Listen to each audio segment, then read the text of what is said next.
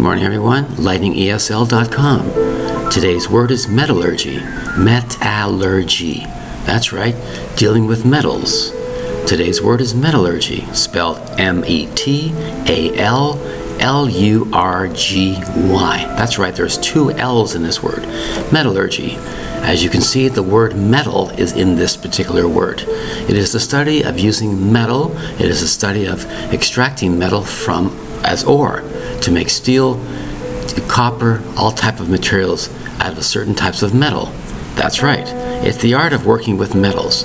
As a sculptor, working with metals to create buildings and structures of all kinds, it's metallurgy. It's a long time theory of how metals are used. Centuries ago, we used metal to construct wheels, we used metal to construct weapons, we used metal to construct all kinds of things different types of metal we have now for copper, for copper wiring, aluminum for aluminum wiring. Pieces of metal are used in all kinds of things, obviously, in cars, trucks, all types of structures.